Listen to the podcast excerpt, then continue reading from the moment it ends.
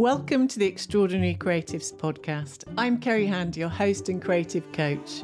Join me each week as we delve into the journeys of creative trailblazers, aiming to inspire you to embrace your creativity and chart your own unique path. This week, I'm delighted to have the artist Paul Kindersley on the show. His work spans drawing, performance, film and ceramics. With faces and bodies painted like canvases, adorned in handmade costumes, Paul's work teeters on the edges of the absurd, beautifully poetic, grotesque and playfully provocative. Discover how art and life merge for Paul and why embracing silliness is crucial in his creative process. Tune in to learn how he pushes boundaries with discipline and establishes frameworks for creative collaboration. Don't miss out on the golden nuggets in this episode. Hello, Paul. Welcome to the Extraordinary Creatives Podcast. How brilliant that you're with us. Thank you for coming. Oh, no, thank you so much for inviting me. I'm really excited to see where this conversation is going to go. Yeah. What's going to happen. Me too. So I get, for our listeners, would you do us the honour of introducing yourself first and your work and where you live and work? Well, my name's Paul Kindersley, which is probably on the thing you clicked on anyway. And I'm an artist, and it's always been difficult for me to know what words to use, because I initially didn't like the name artist because I was like, oh, it's so much pressure comes in it. But then I changed my mind that artist was such a great word because it means absolutely everything and nothing. So yes, I'm going straight in for that. But I always think the key to my artwork and artwork in general is often storytelling. So I often explain my artwork in those kind of parameters of a storyteller, because my output has everything in it, from performance to film to drawing to a lot of collaboration with other people to ceramics, and it can seem like a lot of different things, but to me it all just seems like part of one big story that's ever changing, ever translating between media. So it's often difficult to explain, because in my head, it's so simple, and I'm just like, oh, I'm just making and being an artist. But yes. Yeah, I think, well, we're going to put a pin in that, because I think the idea that your work is all one thing, I think, is really important and actually really inspiring. And so I want to come back to that, because I think not only in terms of how you make, but how you live and how you experience the world all feels like one and the same thing, which is really inspiring. Yeah, it's hard to separate different things, and sometimes that can be a challenge, but actually not separating them can also be the joy of bits like that. And yeah, so what was the rest of your question? My name's Paul, artist, and I'm at the moment, I'm actually just in my flat in London. And because lots of my work is bigger pieces that are in sort of performances or films or installations, I work a lot around those kind of bigger projects, and then they often site specific. So I don't actually have a studio, so I work from home when I'm not doing those projects. And then when I'm doing a big project, I normally take full advantage of whatever space I'm given or allowed to have, or get spaces where I can then make larger things for those specific times. And then everything else I'm drawing and making at home, amongst where I live, amongst all my bits and bobs around me. Do you have a collection of material stuff that you surround yourself with? I do have a collection, because I find a lot of my work, I like to use things that are found. So I'm forever collecting things like fabrics and paints and odd bits that have been left over. And I find it sometimes easier, because there's so much choice in the world that if I was going to sit down and be like, oh, I need to buy some paper and I need to buy a pencil, a very basic example, but I'm like, wow, there's so many pencils. I could spend like years going from shop to shop looking at wonderful charcoal. But whilst I sort of limit myself weirdly by what I've got lying around, or going from the car boot, or even finding on the street. The same with fabric choices for costumes or things. I'm like, if I go into a fabric shop, I get overwhelmed. Like, there's so much. But I'm like, what can I find that's been recycled, or that someone's chucked out, or like old net curtains? I'm like, I'll use these, because then one of the choices is sort of, it's not that I'm not making choices, but it sort of limits the impossibility of, and I get to concentrate on the exciting bit, which is the making, not too many choices that I can get carried away with. Yeah. So do you order that stuff at home? Do you have like a system, like a library, or is it just a big pile of stuff? In my mind, it's an ordered system, but to others, it might seem like a giant pile of things. And I have, I mean, things like fabrics and things I try and, it's hard. I don't have a lot of space, so those things can fold up. And it also led me to making a lot of work where I used fabrics to paint on, because then they can be folded up, and then you can have things like backdrops and costumes, and an entire performance then can fold up into a small suitcase, or it can go under a bed. Also, it's not necessarily going to take up huge amount of space and storage. And I can... Yeah, I love that, because your work is so expansive and world building. But I love the idea that it's like it's a massivist approach that folds up and goes under the bed. I love it. Yeah.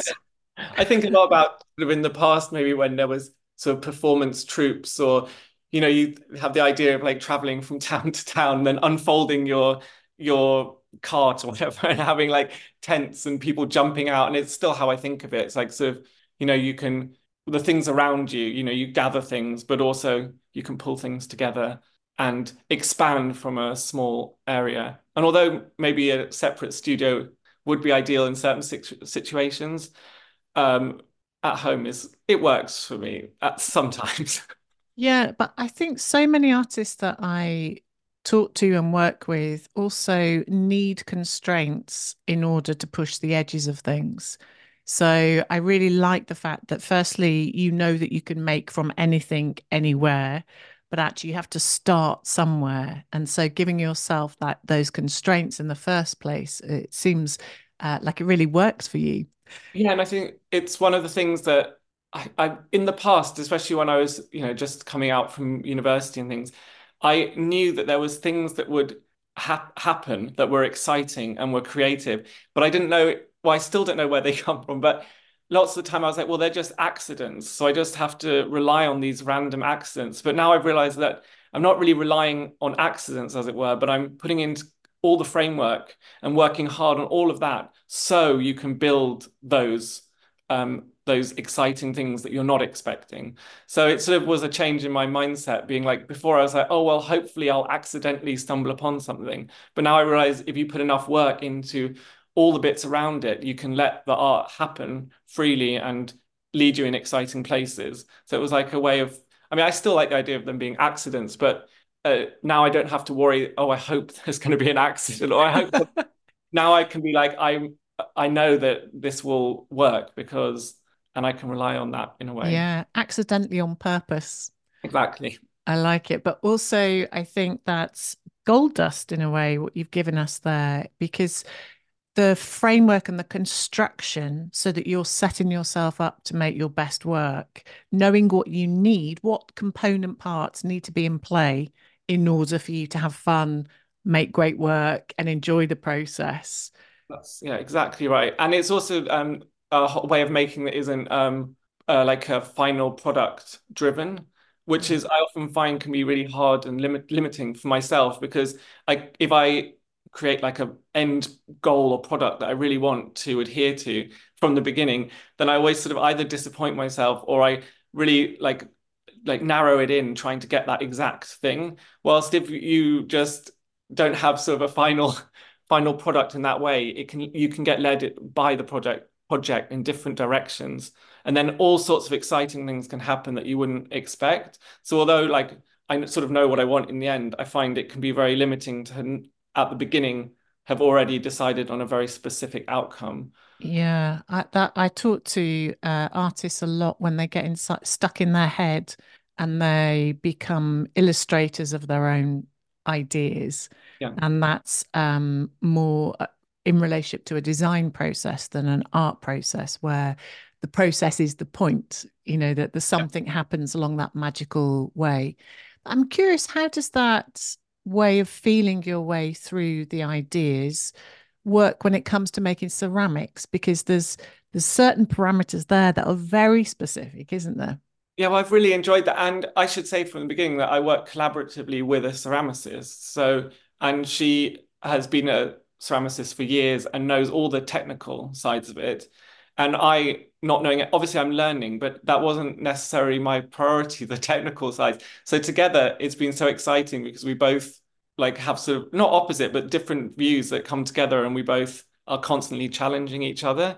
But yeah, that's been so interesting, because there are certain timeframes and things that you can't get away from, you know, things have to, you know, and you don't know exactly what it's going to look like, but you have to wait like 12 hours, 24 hours for things to come out the kiln, and having this like wait in between things. And it's been quite interesting, yeah, thinking about other art projects and where you can just sort of have to leave, not leave something, but then come back to it later and have time away from it. You can't just constantly work on the same thing. But I have found working with clay, you can do really spontaneous and exciting things with a caveat, as long as you're working with someone who makes sure it doesn't explode in the kiln or like knows all the technical. But it's been, also I think it's given me a freedom that, you know, not that she's not like challenging, but in some ways she'll be like, oh, well, that's not, you know, we're not supposed to do that, but I don't really know what I'm doing. I'm like, well, let's just try it. Let's just go for it. And I find those kind of, that's the only, sometimes the problem I have is I'm too eager to do all the fun, spontaneous things, that when I learn something that works really well, I'm like, well, I've done that once. Let's try something else weird. And I'm like, actually, I should hone the skill once we've together worked out something. That's a very common thing with artists, isn't it? That new territories is the thing that's interesting to us. And seeing what's possible is the thing that gets us excited and always wanting to learn the next thing. But I think you're right, because what I've seen happening, unfolding in your ceramics is it's a perfect amalgamation of all of the things which we should come to, which is you are, as far as I can tell, you are obsessed by the face, characters, and the body. And that comes out, whatever material or medium you're using, there's some expression or interrogation, those things. And before we come to the process, again on ceramics, I'm curious, why do you think you are so obsessed with the face and the metamorphosis? Yeah, I think it's just, I'm just obsessed with people. And for me, nearly all art, however abstracted it gets, whatever, is always sort of, in some way figurative or performative. And even when I'm looking at things that maybe seem abstracted or clinical or whatever, I still see the human process behind stuff and how things are made. So immediately I'm building character. This is when I'm viewing other works and things.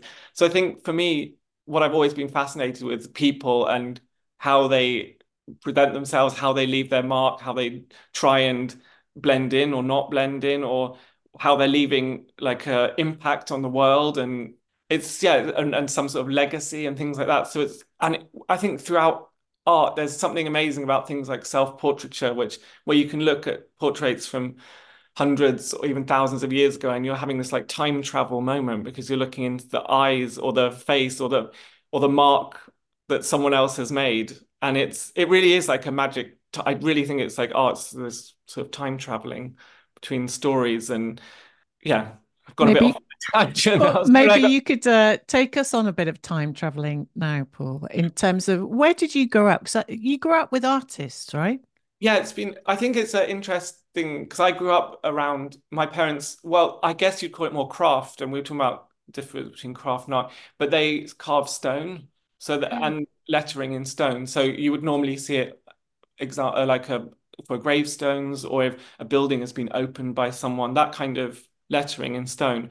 And so when I grew up, that's how I thought art was. And so for a long time, I think also you want to rebel against your parents. So for a long time, I tried so hard to be really academic at school, and the rest of my family didn't, you know, they're not like school achievers. So I was like, oh, I'm going to really rebel by doing really well at school and getting like, I think I'm the first one to have any GCSEs or A-levels or anything like that. And now I look back at it, I'm like, why did I waste so much time just trying to do really well at these like subjects? When I don't think I learned anything exciting from it. I just learned how to do exams, which is like a terrible skill, really. Whilst the rest of my family were off sort of discovering about, like, I see my younger brothers and things who were just sort of fascinated by their like own learning in a way.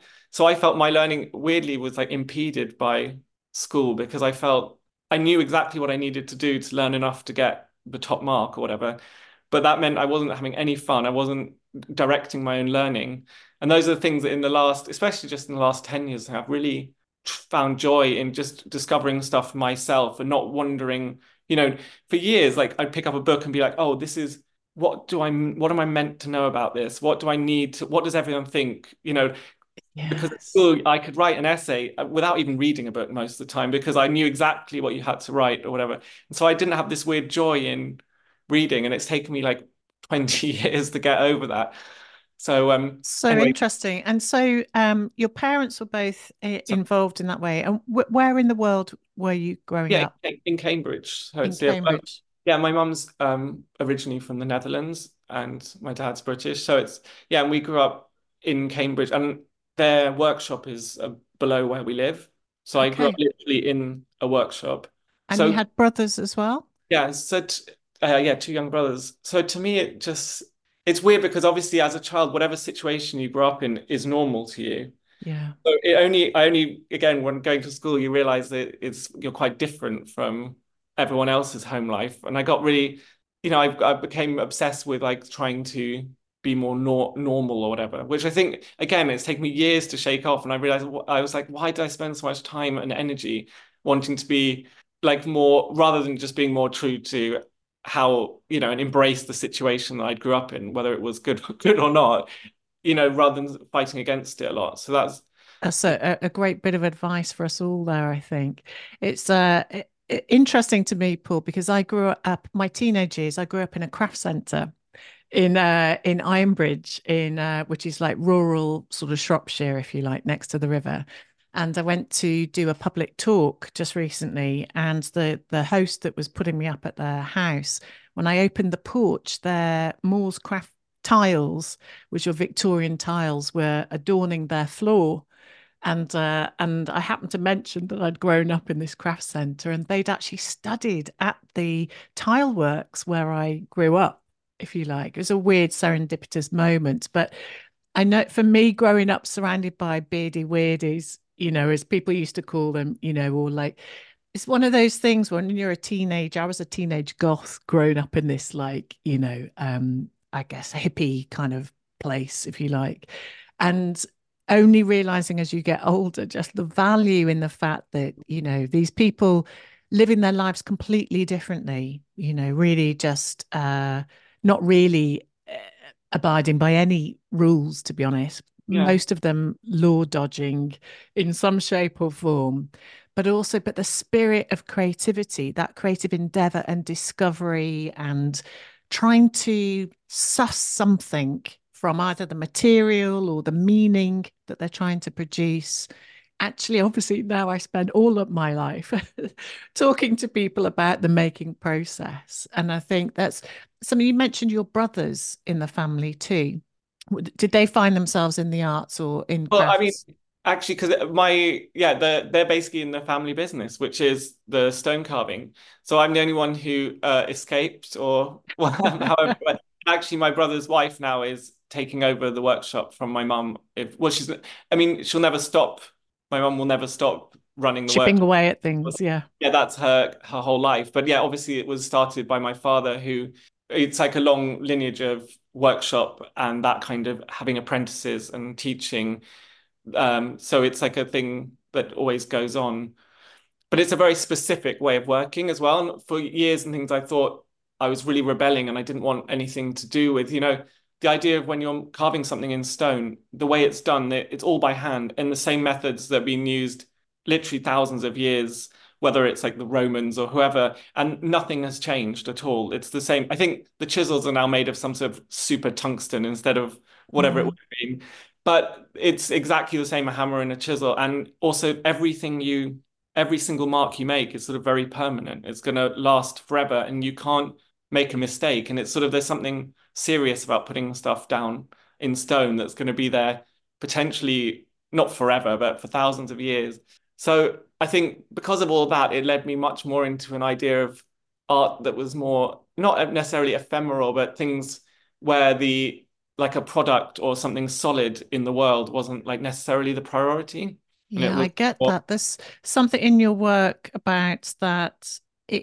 There's always a dynamic movement in your work, even the drawn line on the ceramics that you make, or in the book illustrations that you made, you get a sense that you're just witnessing something in flux, if you like. Yeah. And so I really get a sense from your work that there is everything is connected to the next thing. Yeah, absolutely. And the idea of like moving and having things that are more intuitive. I mean, these are all, you know, when I'm talking about stone being like some sort of monumental permanent thing, I mean, obviously it can be used in lots of different ways, and my parents' workshop has.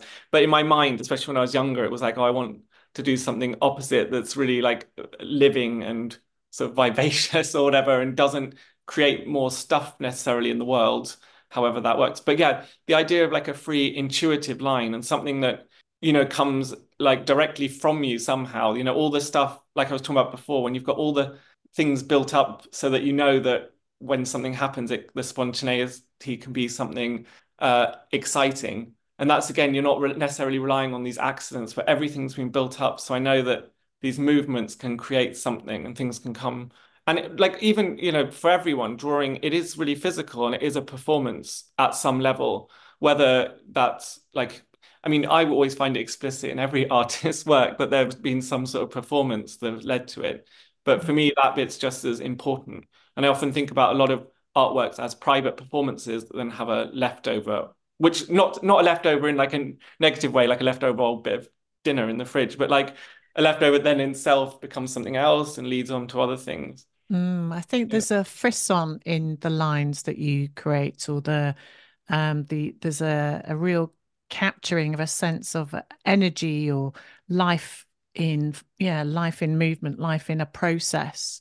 I'm curious, when did your fascination with experimenting with costume, props and the body begin? I think that's just my whole life. And recently I was looking at old family albums, and I'm just always dressed up differently or as something else. And sometimes, you know, I dress up as characters that I liked, and other times I was just saying, oh, Mum, what am I doing wearing this when everyone else is? And she was like, oh, you just wanted to wear like this gown that you bought at the, we live next to a church, so it was constant tabletop sales. So you could go for like, my pocket money was like 10p on like a blue ball gown. It was my favorite. And it was just all these kind of things that had a sort of look, or I'm not really sure exactly, but I think it must have been just the idea of, I think also it comes to when, you know, you were saying about having a family where it's very specific how you grow up, and then when you realize that, you know, not the whole outside world, but school and formal education is very different, then you're like set up in a sort of dilemma between two different things. And it's hard as a child to either pick a side, or what would have been best obviously is find a nice middle ground, but you always feel like it's either one against the other. So there's like a difficult way to, I think that's why I'm obsessed with sort of just looking at other people and stories and how people operate in the world, because it was always like a bit difficult for me maybe to work out, you know, whether I should, you know, adhere to some sort of more like free-spirited thing, or then go. So actually I swung towards being this very like formal child, like in school, and trying to do everything by the book, and again following all the rules, so I'd get these top mark exams that haven't really meant anything to me ever since. But you know, I'm sure they look good on some, it felt like the thing to do, you know, when you're at school. So I don't know. Yeah, I'm like struck by that, that discipline. So there's something about your parents' discipline of the, you know, having a sustainable business of making is no great, you know, shouldn't underestimate what they succeeded as a business, a making business, and achieving that and being able to pass it down the line is pretty remarkable. And there's a discipline to that. It strikes me that you took a discipline and you applied it firstly to formal education and disciplined yourself into that. But you also have a discipline now where that's sort of the determination and application and the kind of the grit that is required. Also strikes me you did find a middle ground for yourself, because that creating your own intersection, if you like, between what mainstream society tells us or shares with us as the norms and your familial relationships, and then finding somewhere in between those two things that is more yours, more you shaped, feels like you found that and you've created a world for yourself. yeah, it's nice to hear that. And it's also, it's something I think about a lot, because sometimes, especially when I'm doing these larger projects or in the act of creation, I'm like, of course I'm doing this, there's no other option or things. And then when you're in other lulls or moments, you're like, well, why am I spending all my energy and time? But I don't think I could do anything else, this thing. And I feel a lot from most, artists or creatives I know now, it's just because they just have to do it and they can't really do anything else. And whether I've got people who just, I think of the people I went to university with, and the ones who are artists now are because they never stopped being artists. Whereas, other people found they could do other things or do other things really well or do. So I know, that's not exactly what you were asking me, but. So when did you move from academia into committing more full time to being an artist? Well, when I was at sixth form, I wanted to go to study at university, and I had always wanted to do something. I was always into sort of the English type department, but when I was sort of at A-level, GCSEs or whatever, they were like, well, actually, you're not very good at English literature, which I was interested in. And I only got diagnosed as being dyslexic, which like a lot of creative, but much later. But at the time they were like, well, you're not good at that, so you have to do this English language instead of English literature. And that sort of put a downer on things for me. And then I really was trying to find like an academic niche that would work for me. And I was always been hugely into film and watching film. So at my sixth form, they were like, well, there's film studies, which is like English literature, but you're, instead of the text being a book, which you would, because it would take me like a year to read something if I really wanted to get into it. So it wasn't very feasible for GCSE. So I did film studies, and then I thought, wow, this would be a great sort of academic subject, because it wasn't about making film or anything like that. So that was my sort of trajectory. And then I was going to, well, then I applied for university, and I thought, oh, maybe I should do an art foundation just in case. And I did, luckily had this really amazing art foundation. And then I still tried to apply for an academic subjects. And then I had like a year out and thought, no, art, I'm going to apply for art. This is silly to keep thinking that I want to do something academic. Yeah. Curious as to what films were you into at that time? Well, it's strange because I grew up without any television, and like, because my parents have a stone carving workshop, it's very, it is old fashioned. They didn't, so the way that they lived, we didn't have like pop music, we didn't have a TV, we didn't have, so everything I discovered it like off my own back and sort of at the wrong time. So everyone was watching one thing, and I'd somehow, or everyone was listening to whatever was in the charts, and I just found like an old record or a CD, and it was like from 20 years ago, and I was like, well, this is great, but obviously you couldn't talk to anyone about it, so it was with films, because we didn't have a TV, I think it sort of backfires. I think all parents out there, just give your kids a TV, because you become really obsessed afterwards with watching anything on a screen, because it wasn't part of daily life. So we had at the time an amazing cinema in Cambridge that had, you could get this like whatever it was, like a student or under, because I was under 16, like membership, which was really cheap. You could see like a film for £1. And I would go nearly every single night. Or not every, but like 4 or 5 nights. And my mum was like, oh yeah, it's educational. So I would tell her that the films, but it was always older films. It was a picture house. And okay. It was also linked to the university in Cambridge. So if they showed any film courses there would show them, and they would have introductions by the professors. And loads of them also were unrated because, they were like proper prints of the film that didn't have a new. So I'd go and see things that were absolutely not appropriate. I remember, because one of the best things I saw was Jubilee by Derek Jarman, which to me is one of my favourites, and I think one of his best. I know lots of people maybe see it more sort of, it's more punk and silly than, I don't know, but I still think it's one of the best. But I remember going to see that, and I must have been maybe like 14 or 15, and it's definitely an 18. And it had a brilliant talk before it, and I saw it, and then, I just was really grateful for those experiences and seeing other odd films. I remember seeing an amazing Dutch film that I literally think about it all the time, and I've never really found it. I managed to find like a VHS recently, but called The Silence Around Christine M, A Question of Silence. And it was like seeing something so like different and wild. And I was like, wow, the way you can tell stories and the way you can, what you can do anything. Yeah. There's literally no Yeah, there's nothing. There's no rules.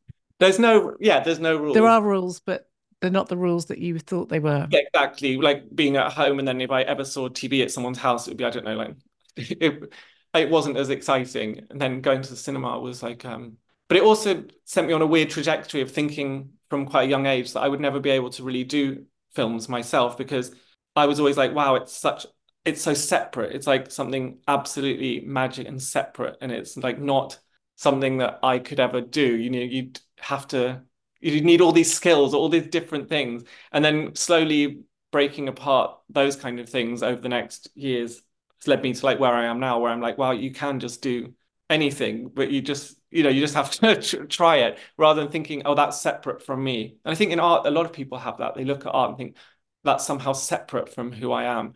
And then, because I teach drawing as well, and a lot of people are like, well, I can't draw. And it's the same thing. It's like somehow that is not who you are, when it actually, I mean, art and everything should be a reflection and part of everyone. And I feel it is.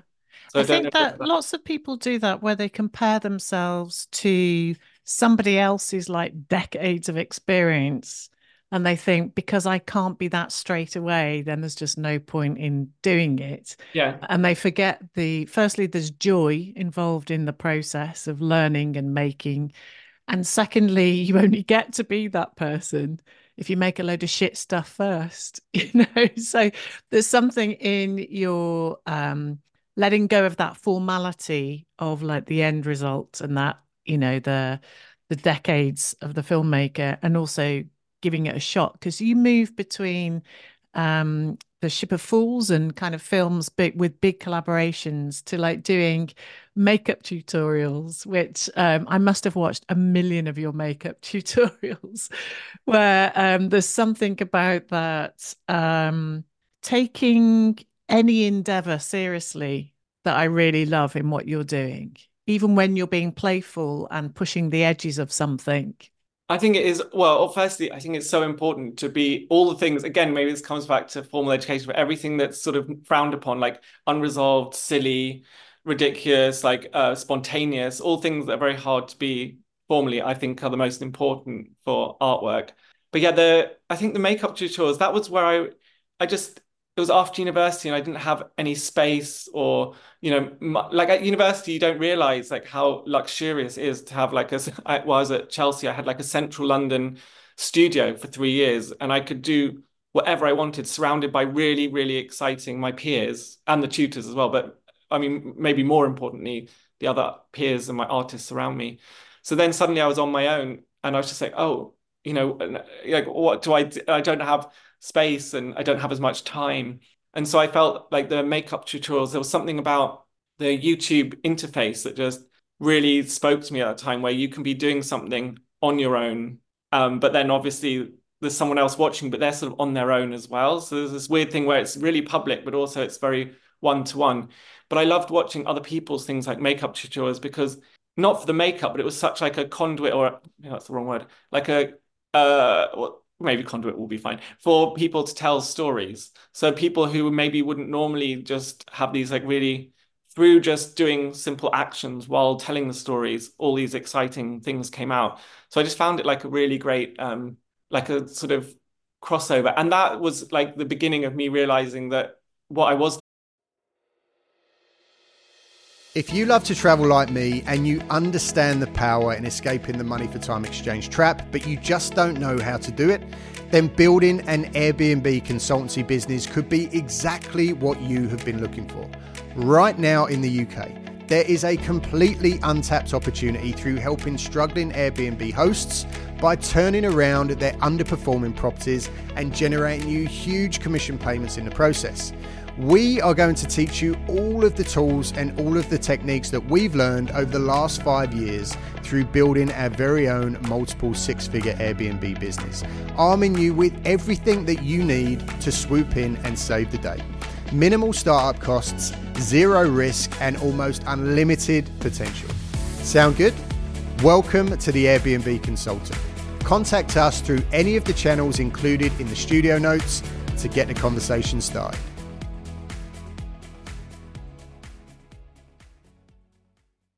Was making films, okay, not like on some Hollywood blockbuster level, but those on a basic level are films. And there's great quotes by, I think, now this is when I'm going to get things wrong, but like oh goodness, and he said like, when film is as cheap as pencil and paper, then it will really become an art form. That is a quote by my brain's gone completely blank here, but I'll get it to you in a minute. Yeah, don't worry, we'll come back to it. It's a good quote. When you can just start using things and you can be spontaneous with them, and then these exciting things occur.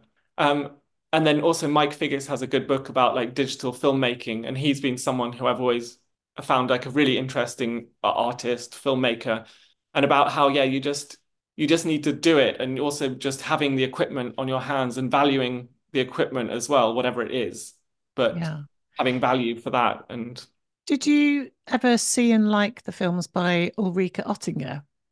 Yeah, I have watched. I've only seen a couple of them, and especially because when I was doing the project for Charleston House, I was making a film that was commissioned for an exhibition about the anniversary of the book Orlando, and obviously Ulrika Ottinger has a film called Freak Orlando, which is also based on Orlando.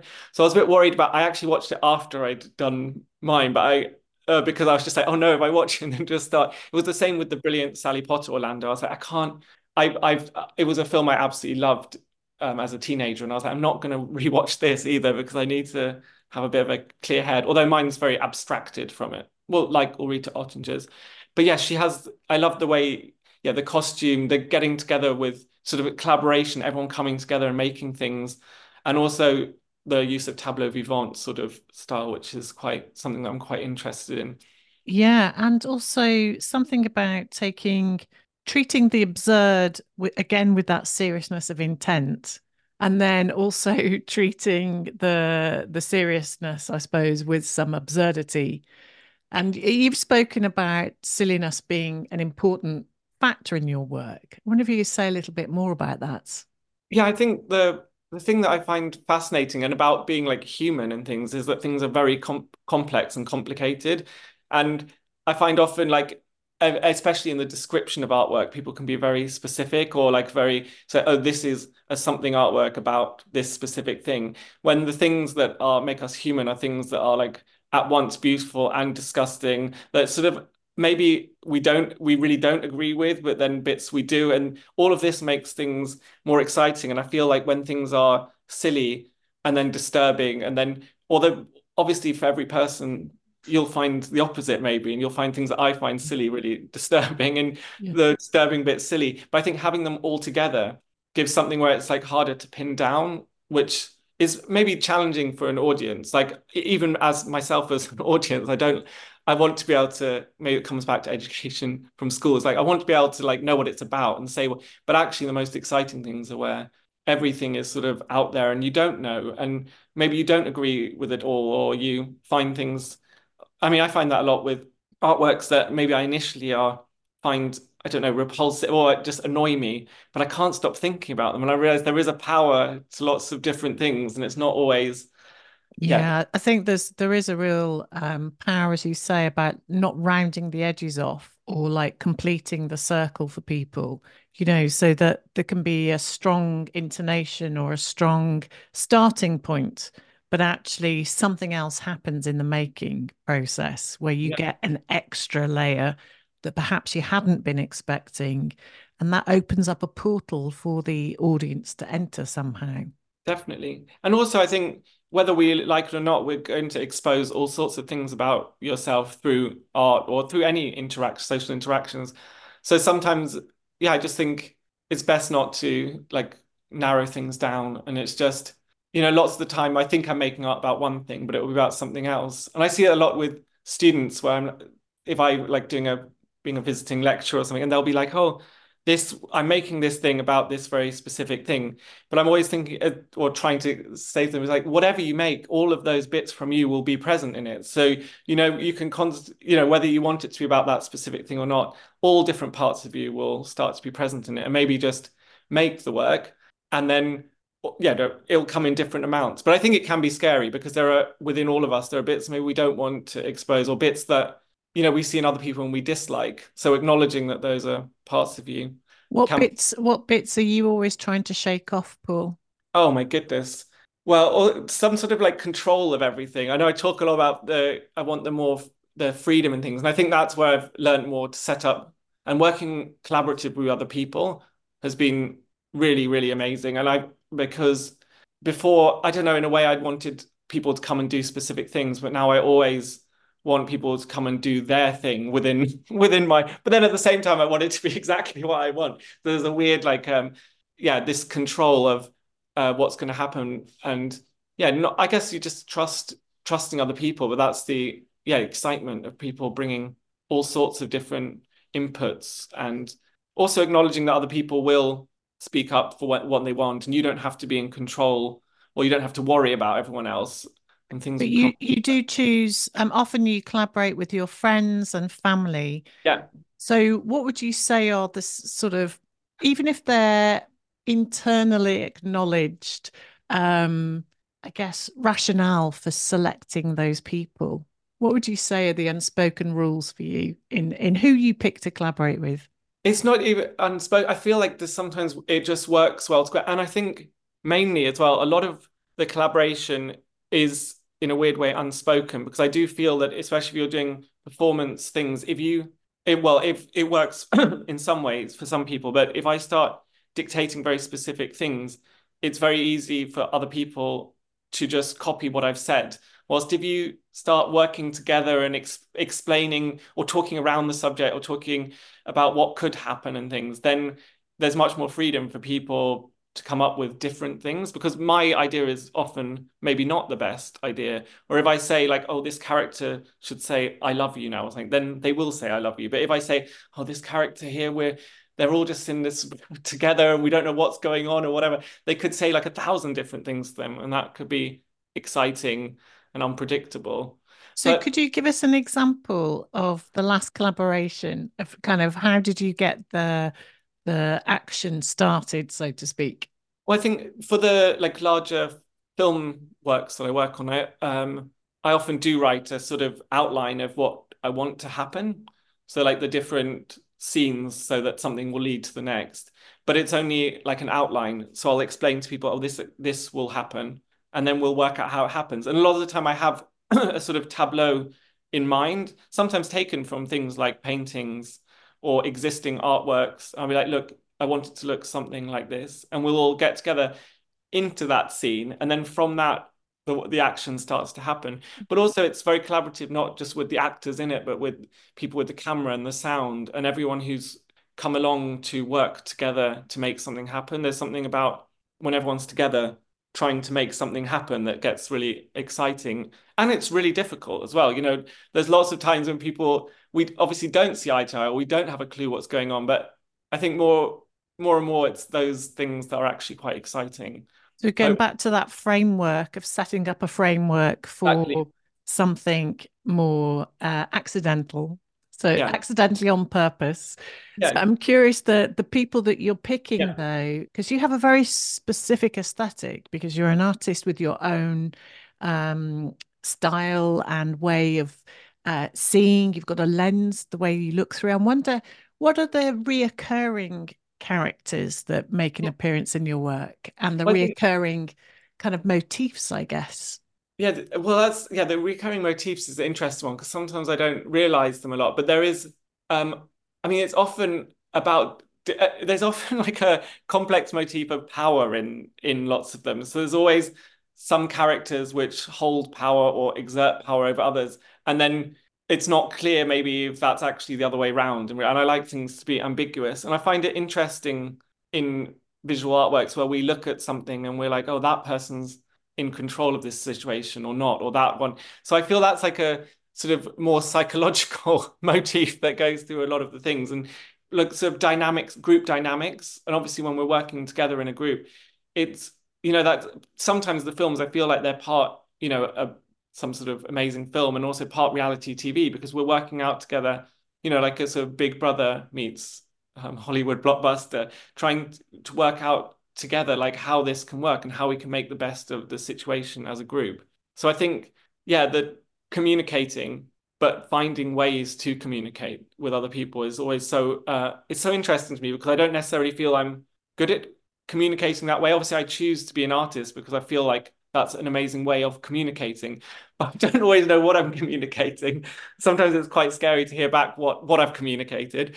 But yeah, I feel like this way of, and within the work, there's often, even we talk about, you know, ceramics and drawing and things, it's like translating from one media to another is this way of constantly trying to communicate something, then feel what comes back from it, and then adjusting or recommunicating. And so that's often with the film and performances, is that you get people together and you start to try and communicate what you want to say, and you realize that maybe it doesn't work through words, and then words come back to you maybe from someone, and you realize that's another way of communicating.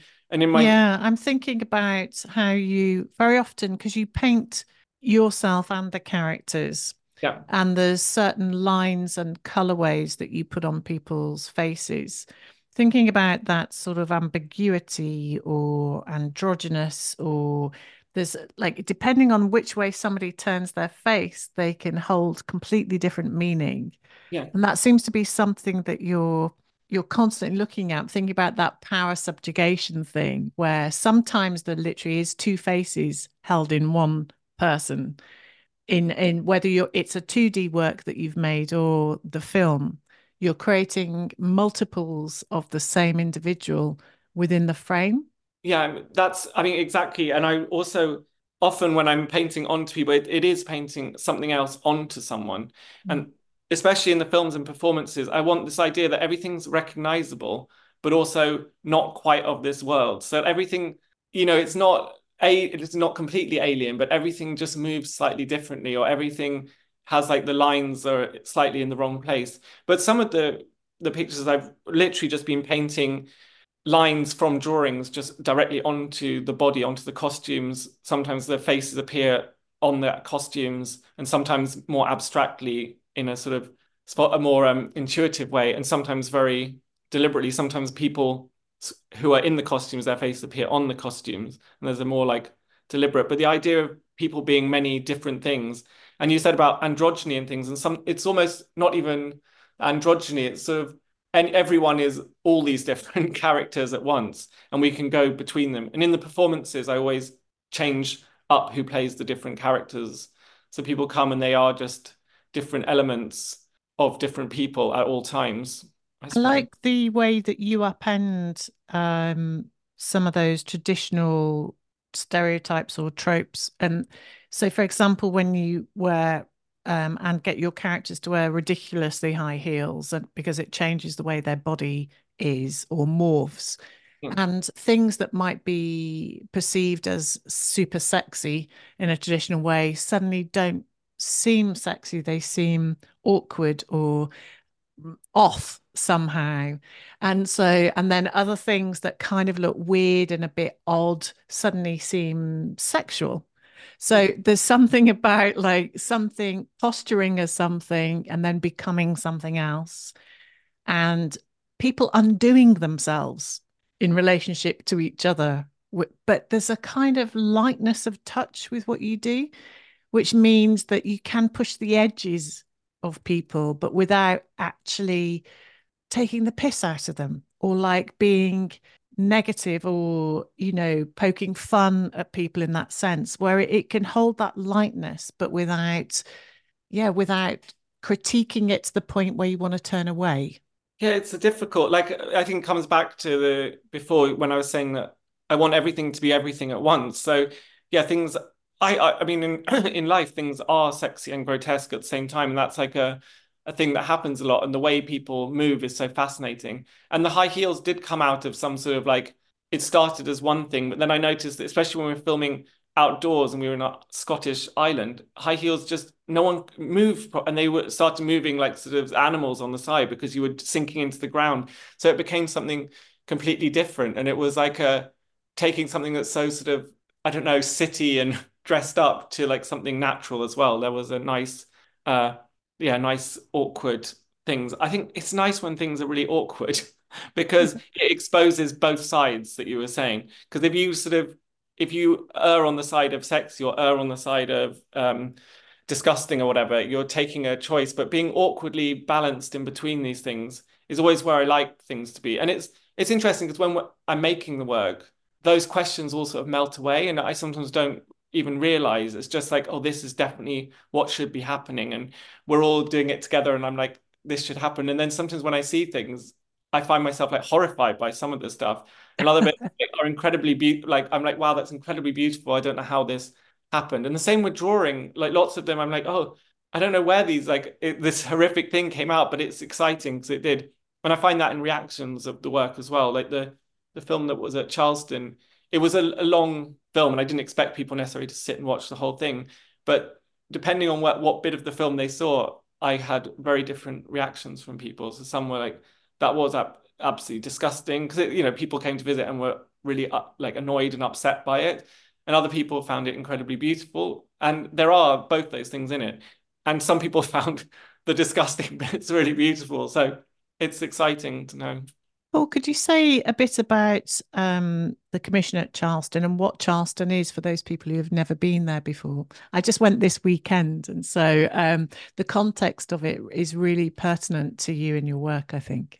Yeah, I think, well, I mean, it's Charleston House was where the Bloomsbury group of artists went, well, to avoid conscription in the war, I think is how they end. And it was, I mean, this is a side note, but it was interesting. My father was much older, and he was also, well, he was a conscientious objector in the war, and so didn't go to Charleston, but went and to work in somewhere else in the countryside as well. So it was interesting. I just felt like a connection to people who, I mean, it's interesting, the idea of being a conscientious objector, because it was very like negatively seen, but there's something about standing up saying like, whatever anyone says, I will not be in a position where I have to kill someone, whatever the reason and things. So it was sorry, I've really gone off on a tangent. No, that's it's a great connection that you made for yourself as a commissioning context. Yeah, I thought it was it's interesting. But yeah, so they were sort of living there and able to live sort of freely and have their life where they could integrate the art and their life and their lives and everything together in this,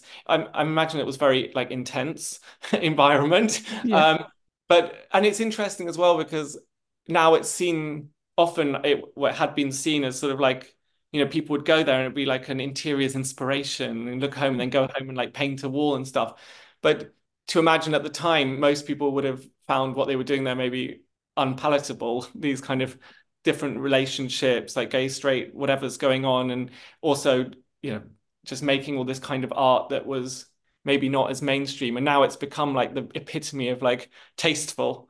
So it's so fascinating. I love things like that, where you see how things change and how things, and I think with artists, especially nowadays, because taste seems to change a lot, you see artists just doing their thing and they suddenly become in fashion and then out fashion. And if they keep doing their thing, they'll be back in fashion. But you see some people always try and follow the fashion and it always just slightly fails, just because keep doing whatever you're doing. Oh my goodness, I've really gone off on a tangent. And they built a new gallery space in Charleston House. And their first exhibition was based on the book Orlando by Virginia Woolf, whose sister lived in Charleston. And because it was the 90th anniversary of its publication. And the book itself is... it is a mad and silly book in my, probably people can like it. It is, I love it, and it just got it's an extended love letter to her lover at the time, Vita Sackville-West, as well. And Vita's family was really upset with it because they could easily see what she was getting at. But it's just a rambling mad book with everything happening, and lots of it is quite horrible, and then it's really beautiful, and then it's like, it's got everything in, and it's really confusing. And so obviously I really loved it. And being dyslexic, it's a weird thing, because I often find books like that easier for me to read, because I feel like I don't have to keep up with anything. I'm just like going over and I'm just like, wow, all this stuff is happening. And it might take me a long time to read it. And sometimes I can't remember, but I really know I had an amazing journey through something. And I like that a lot with art as well. It's not necessarily about maybe Orlando, the book, is about lots of specifics for a lot of people, but for me it was like this, it's this exciting journey through all these images and odd things. You talk about taking your collaborators on a journey with you, and I think you also take people on a journey through your work, And I don't know if these are the right words, but they came to me as thinking about a kind of gestalt or wunderkammer, you know, this idea of the entire thing, like the house at Charleston, where there are painted objects, doors, walls, carpets. It's a lived experience that is a somatic response to the world, as well as an intellectual response to the world. There's a sensorial, sensational way of experiencing each other and the world that we're moving through. So I get that sense of you moving through your work, but there is such a thinking about that's like, who's the artist? Because you're a drawing teacher, you'll know, that always took a line for a walk.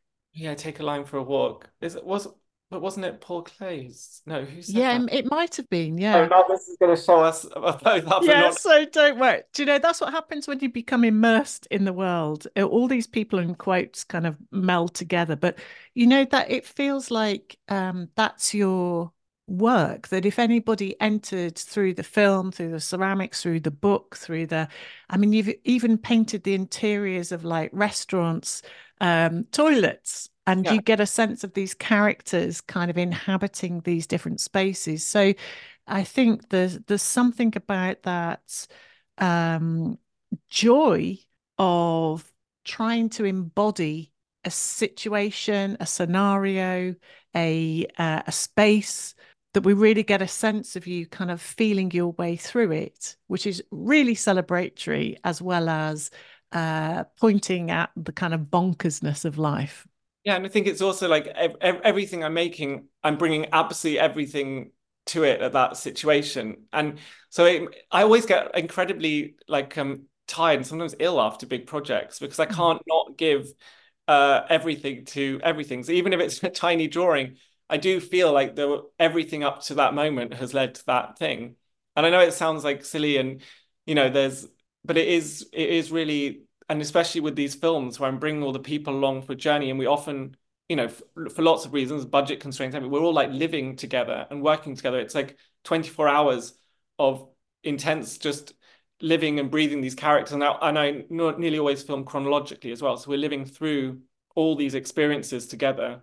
And so, as I was saying before as well, it's almost like the artwork is that.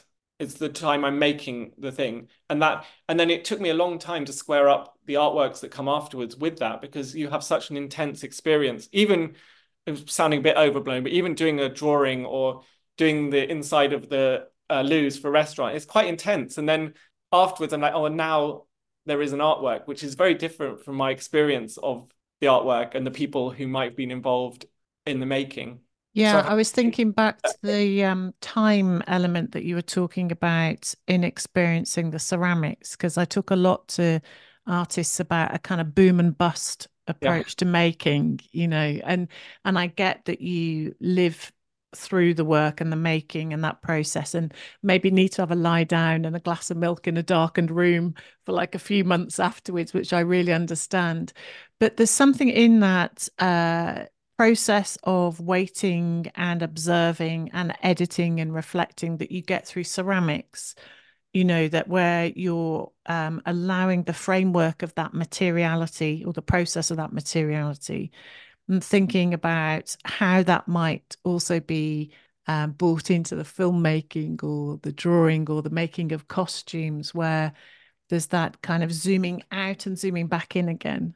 Yeah, it's like I think it's exactly like this constant, or not constant, but this translation between the media that is so important, and the idea of how one thing then always leads something. As soon as you're making something, it will lead to other bits you made. And although they are separate objects, a film and a ceramic, for me, they like one thing goes for another. And I found that I was making characters on the ceramics that then led to ideas for costumes or bits of writing, or I was writing things that then I started like painting the people or making them. And even making the ceramics, it came from, and the costumes and things, is when I was heading more in the performance side of things, it was at a time when I felt that there is a lot of stuff in the world.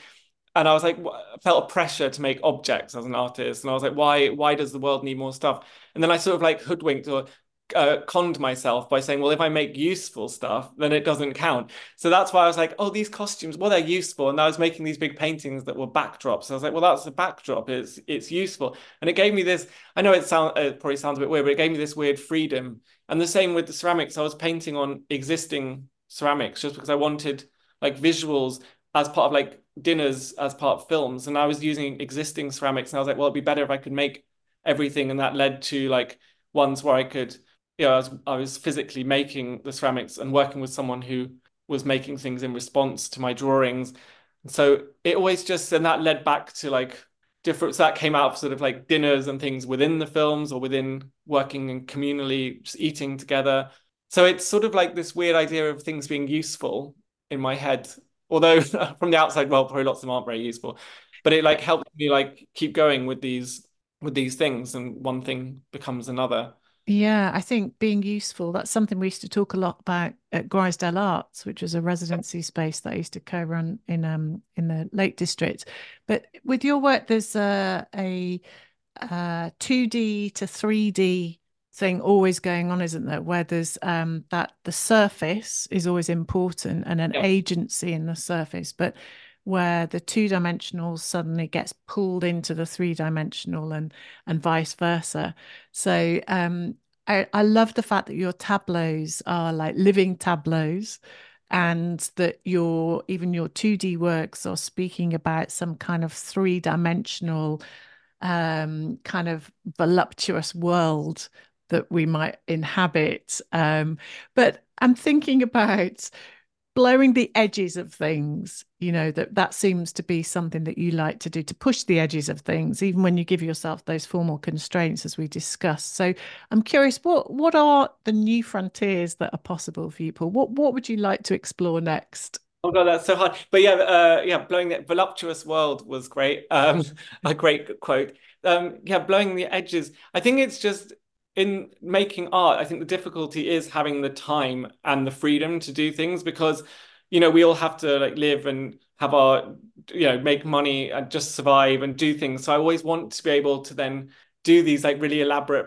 projects. And a lot of that comes either through being commissioned to do something.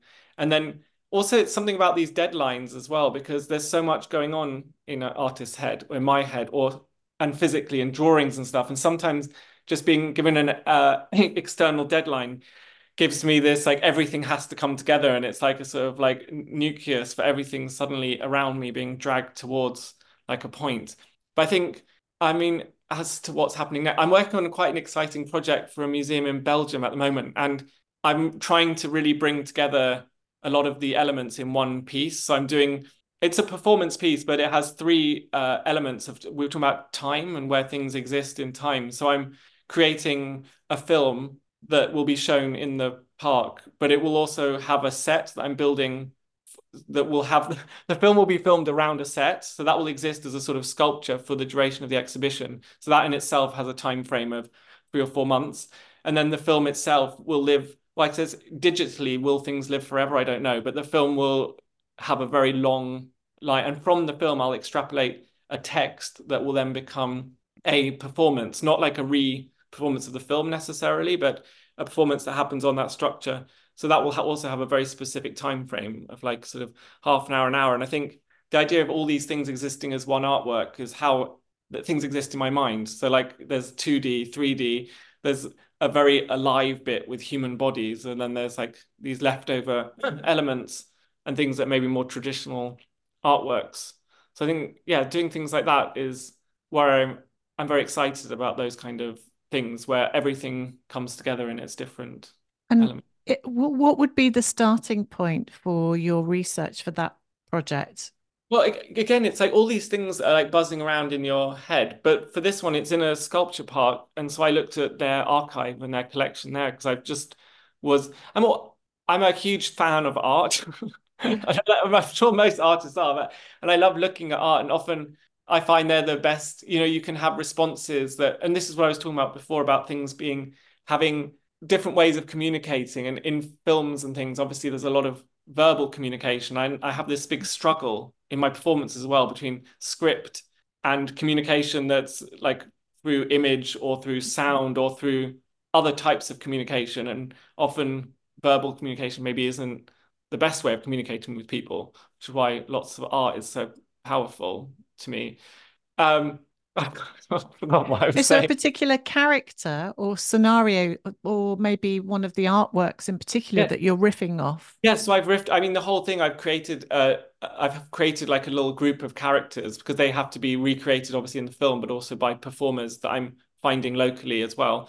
So yeah, I've just literally, I've chosen 6 sculptures, or well, a few more, but who I found, even on a basic level, there was something intuitive that they just looked like they led my brain onto something. Or some of them I'd go off and like, oh, they have an interesting backstory. But most of the time it was something almost a bit random. It was a bit difficult to explain because I kept realizing using the word random sounded really unprofessional. So that's why I had to be thinking that it's more intuitive, and it was more they were like spontaneous and like exciting. I still need to find better words for that.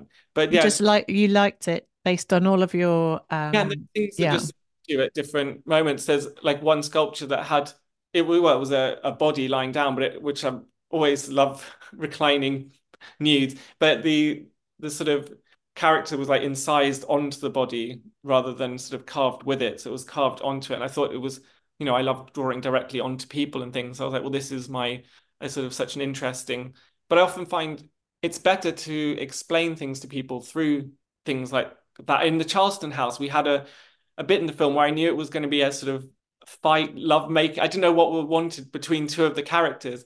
And I thought, I can't explain to the person who's acting this in words, because then you'll be, just the two words I use there now say something. But obviously there's the amazing Francis Bacon ones where there's these two figures sort of either wrestling or doing what. So I was like, this is what I wanted to look like. And that was so much better for the outcome of the film, rather than having to pinpoint it into like some sort of words that would be maybe not. I think it what I'm getting a sense of is the essence of the action, or the essence of something that you're trying to capture.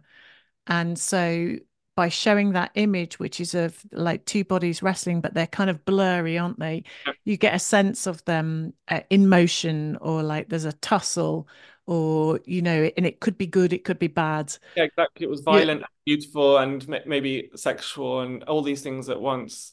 So it's that space. There's like, I think you talked about it before, where the film that you couldn't quite remember at first, or you couldn't find it again to find, but it had haunted you.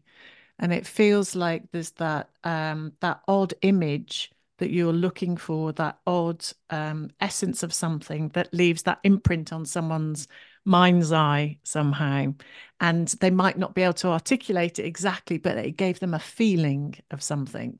Yeah, exactly that. And I feel like we're always trying to search for things like that. And as soon as we do communicate them, whether that is actually through any visual art or through especially words, it becomes something different, or it's become a story, or it's become something else. So, and I'm really interested in that as well. Obviously, that's so exciting when things become something else. But it's always nice to know that there's something that exists, like floating around, that you can't pinpoint, or you can see it through artworks or through words, but you sort of have to always see, read between the lines. And I think that does, I mean, nearly all my work comes down to the film I did, The Burning Baby. A lot of the idea about that was the way we communicate ideas or things to different people and how that can work or not. And in it, we had a lot of the characters, when they were speaking words, it was almost just like this sort of banality of words that can never describe. And there were many bits in the film where people broke down and they were then either screaming or shouting or trying other ways of communicating. And I think that's always the idea of words almost being these lies, but very beautiful ones. And the same with all art in a way. It's like a very beautiful lie, and like what's hiding behind it. Yeah. Yes, a beautiful lie. I like that. And other ways of communicating. I think that's a perfect way for us to draw our conversation to an end. I'm curious as to how we can introduce people to your work, but where would it be best for people to find more out about you, Paul? Well, I know it's at the moment it's probably Instagram, because I don't really have a good website. And yeah, so on Instagram, I do post a lot of different work and things. And I used to post a huge amount through my YouTube channel because I really found that I loved the way that that worked. And I think a lot has changed, obviously, since I was initially using YouTube and how people consume and use digital content.